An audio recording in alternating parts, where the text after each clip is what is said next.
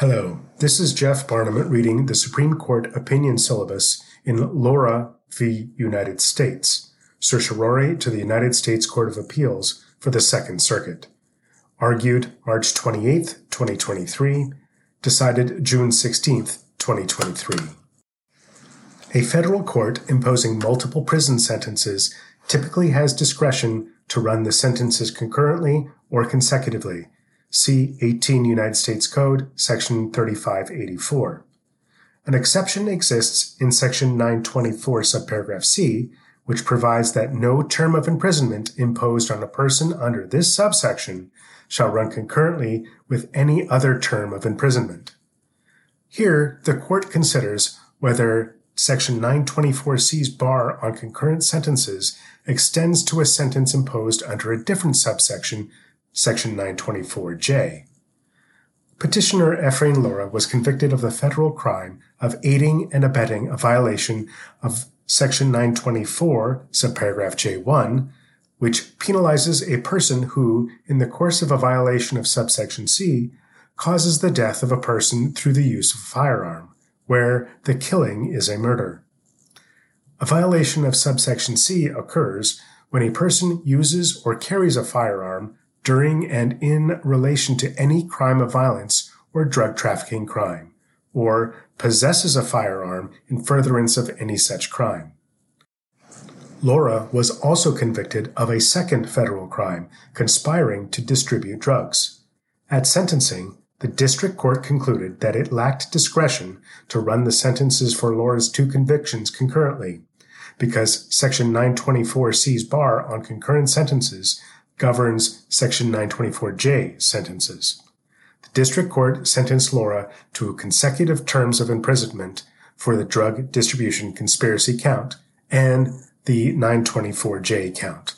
The Court of Appeals affirmed. Held Section 924C's bar on concurrent sentences does not govern a sentence for a 924J conviction. A 924J sentence, therefore, can run either concurrently with or consecutively to another sentence. Sections 924C and 924J criminalize the use, carrying, and possession of firearms in connection with certain crimes. Subsection C lays out a set of offenses and their corresponding penalties. It also mandates that a term of imprisonment imposed on a person under this subsection must run consecutively with other sentences. Subsection J likewise lays out offense elements and corresponding penalties. Unlike subsection C, subsection J contains no consecutive sentence mandate. Subsection C's consecutive sentence mandate applies only to the terms of imprisonment prescribed within subsection C. A sentence imposed under subsection J does not qualify. Subsection J is located outside subsection C and does not call for imposing any sentence from subsection C. And while subsection J references subsection C, that reference is limited to offense elements, not penalties. Congress did not, as the government maintains, incorporate Section 924C as a whole into Section 924J, such that a 924J defendant faces subsection J's penalties plus subsection C's penalties. Subsection J nowhere mentions, let alone incorporates, subsection C's penalties. Moreover, as subsections C and J are written, a sentencing court cannot always obey both sets of penalties. To avert potential conflict between subsections C and J, the government points to another provision, section 924, subsection C5, as a model. But assuming without deciding whether section 924C5 operates as the government says, Congress did not implement that design in subsection J. Equally unavailing is the government's argument that under double jeopardy principles, a defendant cannot receive both subsection C and subsection J sentences for the same conduct. That view of double jeopardy can easily be squared with the conclusion that subsection J neither incorporates subsection C's penalties nor triggers the consecutive sentence mandate.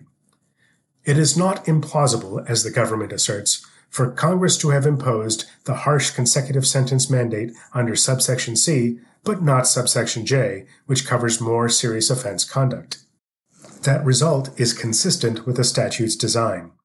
Unlike subsection C, subsection J generally eschews mandatory penalties in favor of sentencing flexibility. Of a piece, subsection J permits flexibility to choose between concurrent and consecutive sentences. Congress chose a different approach to punishment in subsection J than in subsection C, and the court must implement the design Congress chose. Vacated and remanded. Justice Jackson delivered the opinion for a unanimous court. Thank you for listening. Please help us by rating and reviewing this podcast wherever you get your podcasts. And make sure you subscribe so you can get all of the end of term decisions automatically delivered to your device. If you wish to communicate with the podcast, please email us at scotusdecisions at gmail.com.